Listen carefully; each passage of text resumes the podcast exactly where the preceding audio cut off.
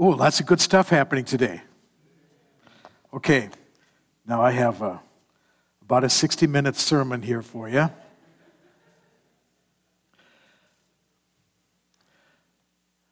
I'd like to take a few moments, if I could, this morning and focus on what we're calling Mother's Day. And you know, I've said it over the years that I resent the fact that Hallmark tells us what our preaching schedule is. But I also cherish the opportunity to speak about the women in our lives.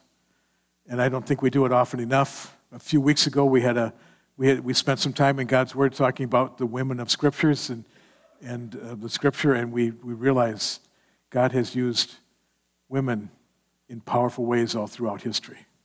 And so I'd like to take a few minutes and talk about Hannah this morning, if I could.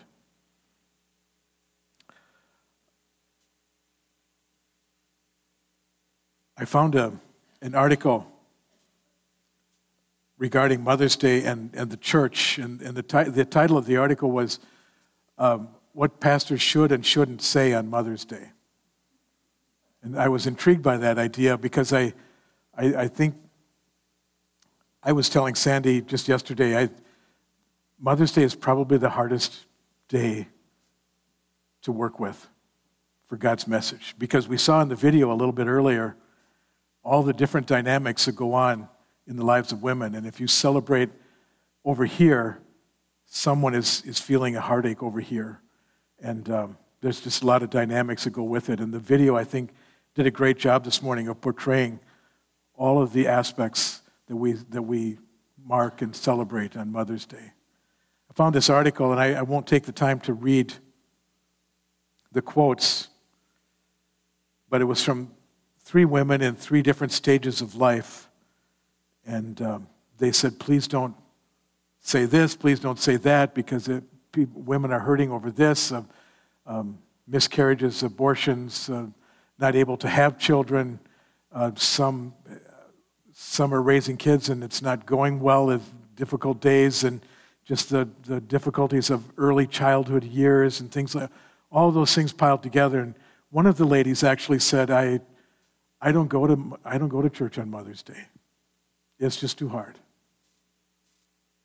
And so we celebrate moms today. We celebrate all that God does with our moms, through our moms.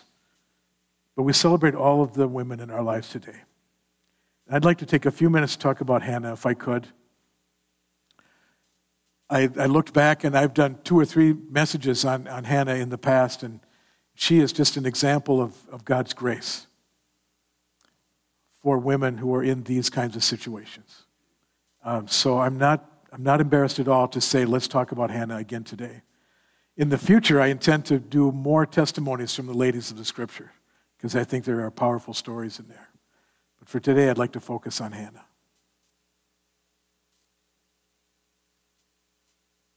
My goal today is to let the ladies of our congregation know how much I and we appreciate you. And my second goal for today is to encourage you in the journey. And I think Hannah can do both of those things for us. Turn with me, if you would, to 1 Samuel chapter 1.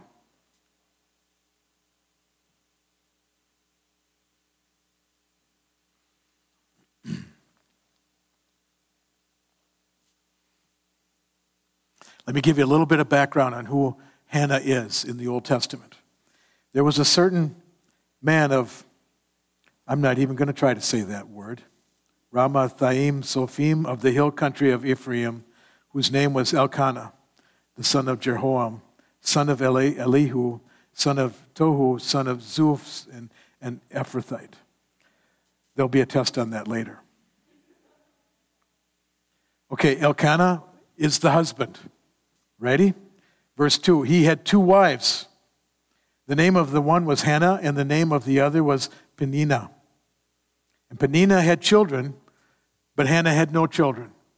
So we have a husband, we have a wife named Hannah, we have another wife named Peninnah, and we have a situation where one wife is able to have children and the other one is not. Hannah, and we know the story, Hannah had no children. Let's keep reading.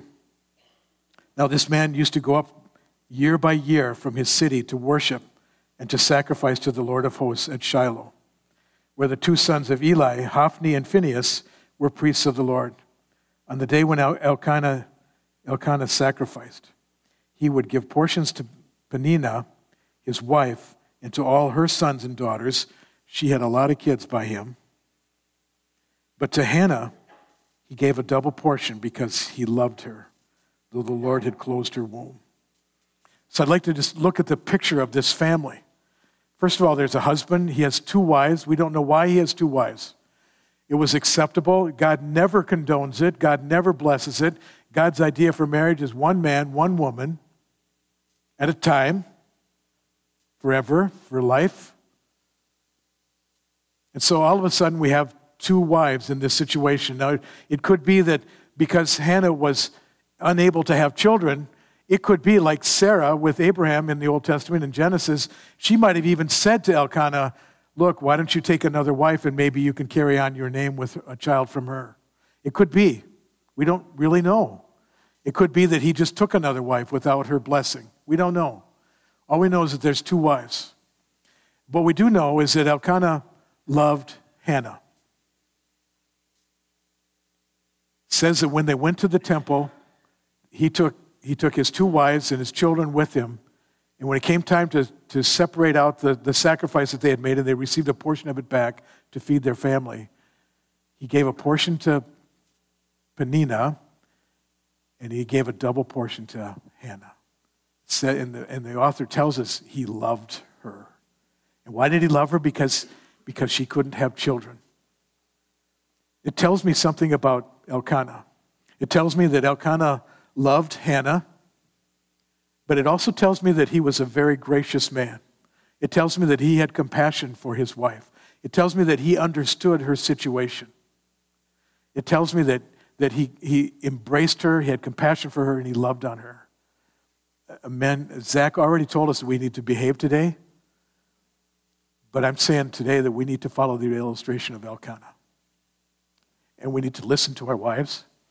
I'm not going to look over here to my wife when I say this. We need to listen to our wives. Okay, I'll say it again. We need to listen to our wives. We need to love on our wives. And we need to pay attention to where they are and the hurts of their heart. I think about Elkanah. Later on, we'll read in the story. Actually, we won't because we're running out of time. But later on in chapter 1, they go to the temple. And Hannah is pouring out her heart to God over her situation of having no children, right? I'm now down to verse 9 and 10 and 11 in that range of chapter 1. She's pouring out her heart to God. Her lips are moving, but she's not speaking. She's praying in her heart. And the scripture tells us that she was distressed in her heart and that she was weeping. And then Eli, the chief priest, comes along, and Eli is a case study all by himself. And what does he say to her? Remember? I won't read it. I'll let you read chapter 1 for yourself. Eli comes along, and he says, hey, are you drunk? No, I'm not drunk. In fact, I have not had anything to drink. But I want you to catch this. Eli, the high priest, never asked her what the issue was. He was a lousy pastor. He was a lousy pastor. And I think there are a lot of contrasts in this passage with Hannah. One of them, it's almost a side issue, but Elkanah loved his wife. He listened to her. He understood her hurts and her heartaches, and he loved on her with a double portion.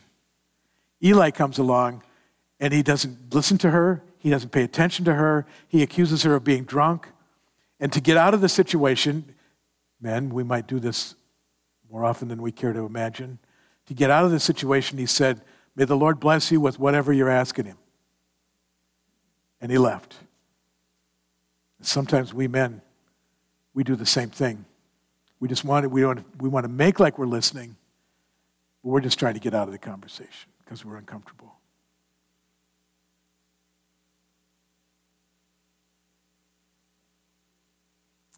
But you know what? Hannah, it says, took the Then the woman went her way and ate, and her face was no longer sad. Even with the callousness of Eli, she still took the blessing as a word from the Lord, and she went on her way, rejoicing. And then the other dynamic that's going on in this family is the other wife, Peninnah. And over at verse 6 says this, her rival used to provoke her grievously to irritate her because the Lord had closed her womb. I don't think we can understand the harassment that Hannah took from this wife. Look at all my kids. Look at how my kids are growing up. Look how Elkanah loves his kids that I gave him. Can't imagine the harassment, the abuse that she just piled on Hannah. What I'd like us to see this morning is that Hannah lived in a circumstance that was unbelievably difficult. And a lot of moms, a lot of ladies are coming this morning, and maybe life isn't going the way you think it should. Maybe life is difficult like we saw in the video this morning. Lots of different aspects of life for you. Hannah understood what it was to struggle. But I want you to catch something in the passage when you read it yourself. And that is, Hannah never complained. Hannah, the author does not tell us that Hannah lashed out at Peninnah. She never did. And wouldn't that be our natural human response, to lash out and to just... Elkanah could have had two wives that were viciously at each other's throats. But Hannah refused to play the game. You know why? Because I believe that she understood Psalm 127, verse 3. Sons are a heritage from the Lord. Children are a gift from the Lord, a reward. She understood that she need not holler at Elkanah because it's his fault that they can't have kids. She understood that she need not argue with Peninnah, even though Peninnah had this horrible attitude, because she understood that everything had to do with God's gift. And so she put all of her life, all of her trust, all of her hope in the living God. And that's the story of Hannah. In all of her circumstances, she trusted God. And we know how the story goes. You continue on in chapter 1, and Hannah received the blessing from Eli, even though he didn't have any idea what he was talking about. It was still a blessing from the Lord, and she received it. She went on her way, and the scripture goes on to tell us that she went home, she knew Elkanah, and she, over some months, became pregnant. She was given birth to a son. God gave her the desires of her heart. God is so good to do that. But it took years to get to this place. Gave her the desire of her heart, gave her a son. But in the process, if you remember back in chapter 1, in the early part of chapter 1, in her desperate prayer to God, she said, here's my heart, God. You give me a son, and I will give him back to you. What we did with the Paschal family today was an illustration of what Hannah's heart was. I will dedicate my children to your service, to your glory, to your name, for his life. And she even went on to say that not a razor would touch his head, would shave his head. Most of the time when you dedicated somebody to a vow, it was from the age of 25 until, I don't remember the length of time, but it was a fixed amount of time, fixed amount of years when you made this kind of vow that you were to keep it. She didn't wait till Samuel was 25 years old. Scripture tells us that she weaned him, took about 3 years, and at 3 years old, she entered into that vow with the Lord that she had made. I can't imagine the obedience that took.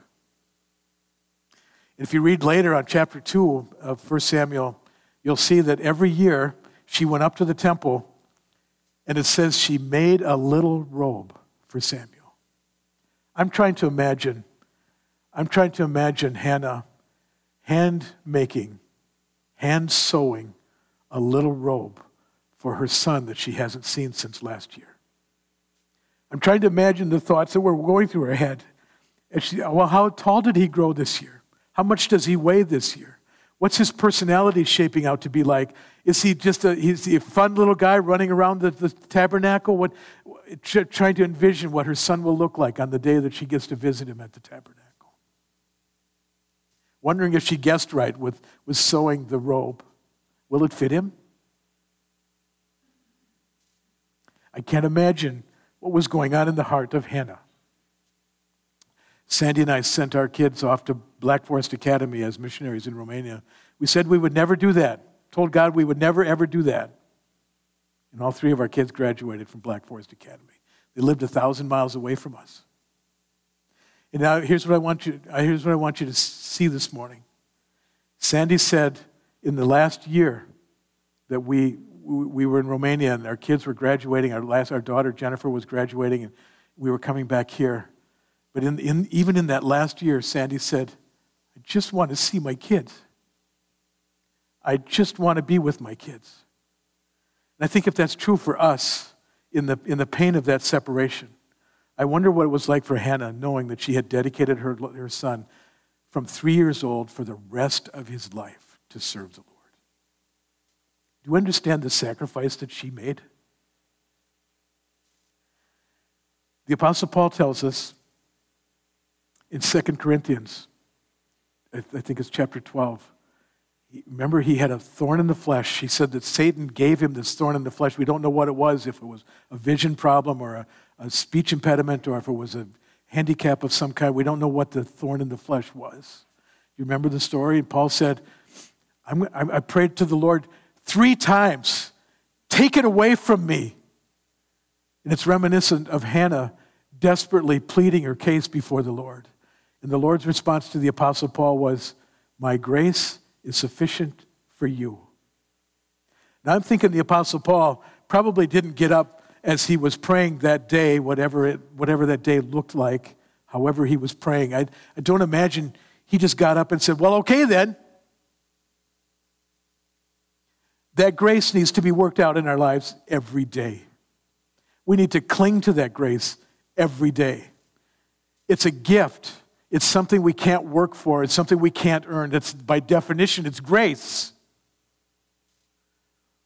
But I think we learn from the Apostle Paul, and we learn especially from Hannah today, that grace was sufficient for her, but it was a hard-fought battle.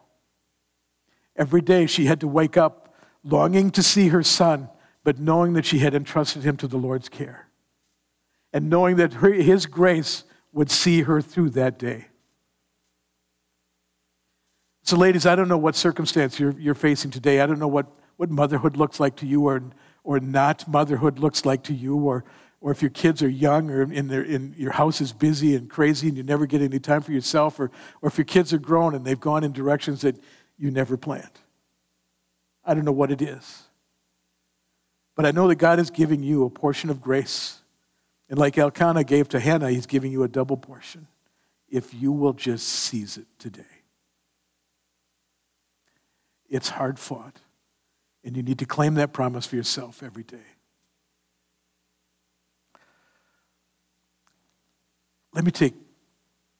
There's one more thing with the story of Hannah that we don't ever talk about.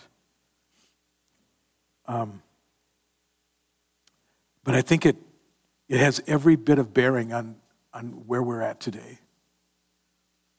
If you remember, I read in verse 1 of...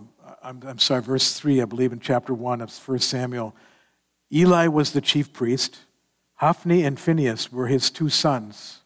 If you go on and read in chapter 2, you'll read about Hophni and Phinehas and talk about what the words in my English Standard Version are. They are worthless men.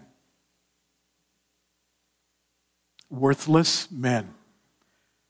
They say that the Scripture is a record of a history-long record of God's people. How would you like to have your record in His eternal word being they were a worthless bunch? But they were. And here's what they did. They were priests in the temple, in the tabernacle, and people would bring their sacrifices, and then they would boil the sacrifices as they offered them, and then the priest would take a cut of that when the sacrifice was all made. The priests would take a cut of that as their sustenance in the tabernacle. It was the way God set it up. But they would come along and they would take the first fruit out of that meat that was being boiled. And they would take the fat off of it before it was burned off, because that's the succulent part of the meat. And if people came along and said, look, I don't want you to do that. I want to finish my sacrifice. I want my sacrifice to be God to be whole, to be complete. They would bully them and say, no, I demand that you give me that right now. And so the first accusation that God gives in 1 Samuel chapter 2 is they despised the sacrifices of God. And then the second offense that they committed in the tabernacle was I don't even know if I want to say it. They were having sexual relationships with the women of the tabernacle. It says that the women who worked at the entryway of the tabernacle were seduced by these two priests, and they were having relations with them. In the temple, worthless men. If you read later in chapter 4, I believe, in 1 Samuel, you see that they despised the Ark of the Covenant, which was in the tabernacle. Are you with me? I think this is fascinating. They despised the Ark of the Covenant, which was in the tabernacle. They despised it so much that one author said that the Ark of the Covenant had become a talisman for them, a good luck charm. That's all it was. It didn't represent the presence of God like it was supposed to. To them, it was just a good luck charm. So the army of Israel went out, and they were getting pounded out on the battlefield. They were losing the battle. So the generals said, well, look, why don't we bring the Ark of the Covenant out here, and we'll win the battle then? It's to see it as a good luck charm, right? So they brought the Ark of the Covenant out onto the battlefield thinking, okay, now God's going to let us win the battle. And not only did they lose the battle, but Hophni and Phinehas were there as well, and they were killed in the battle, the two worthless men. And the Ark was lost. The Ark was lost, and it wasn't seen again for years and years and years. A runner came back and told Eli, here's the bad news. Your sons have been killed in battle, and the ark has been lost. We don't know where it went. It says that Eli was a heavy man, and when he heard the news, he fell over and hit himself so hard that he died from his injuries. Worthless man. Why do I tell you that? Because I believe in the culture of the day that was representative of the culture of the day. It was wicked. It was depraved. It was going in directions that God never intended it. Does that sound familiar like today? Help me out. That's the culture we're living in today. We're going in all kinds of places. I believe we're even going to polygamy. I believe our discussion naturally has to take us to those kinds of non-boundaries. We're going to places that God never intended. And we're soon to be judged for it. But here's what I want you to see, ladies.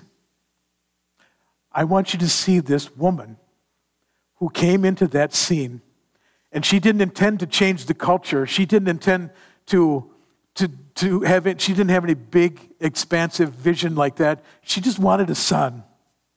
She just wanted to praise the Lord with the son. She just wanted to give her son to the Lord. That was her worship. But in the midst of that, Hannah comes with her faith in the midst of a culture that was rotten to the core. And here stands a woman all by herself as a testimony to what it is to pour their life out to Christ.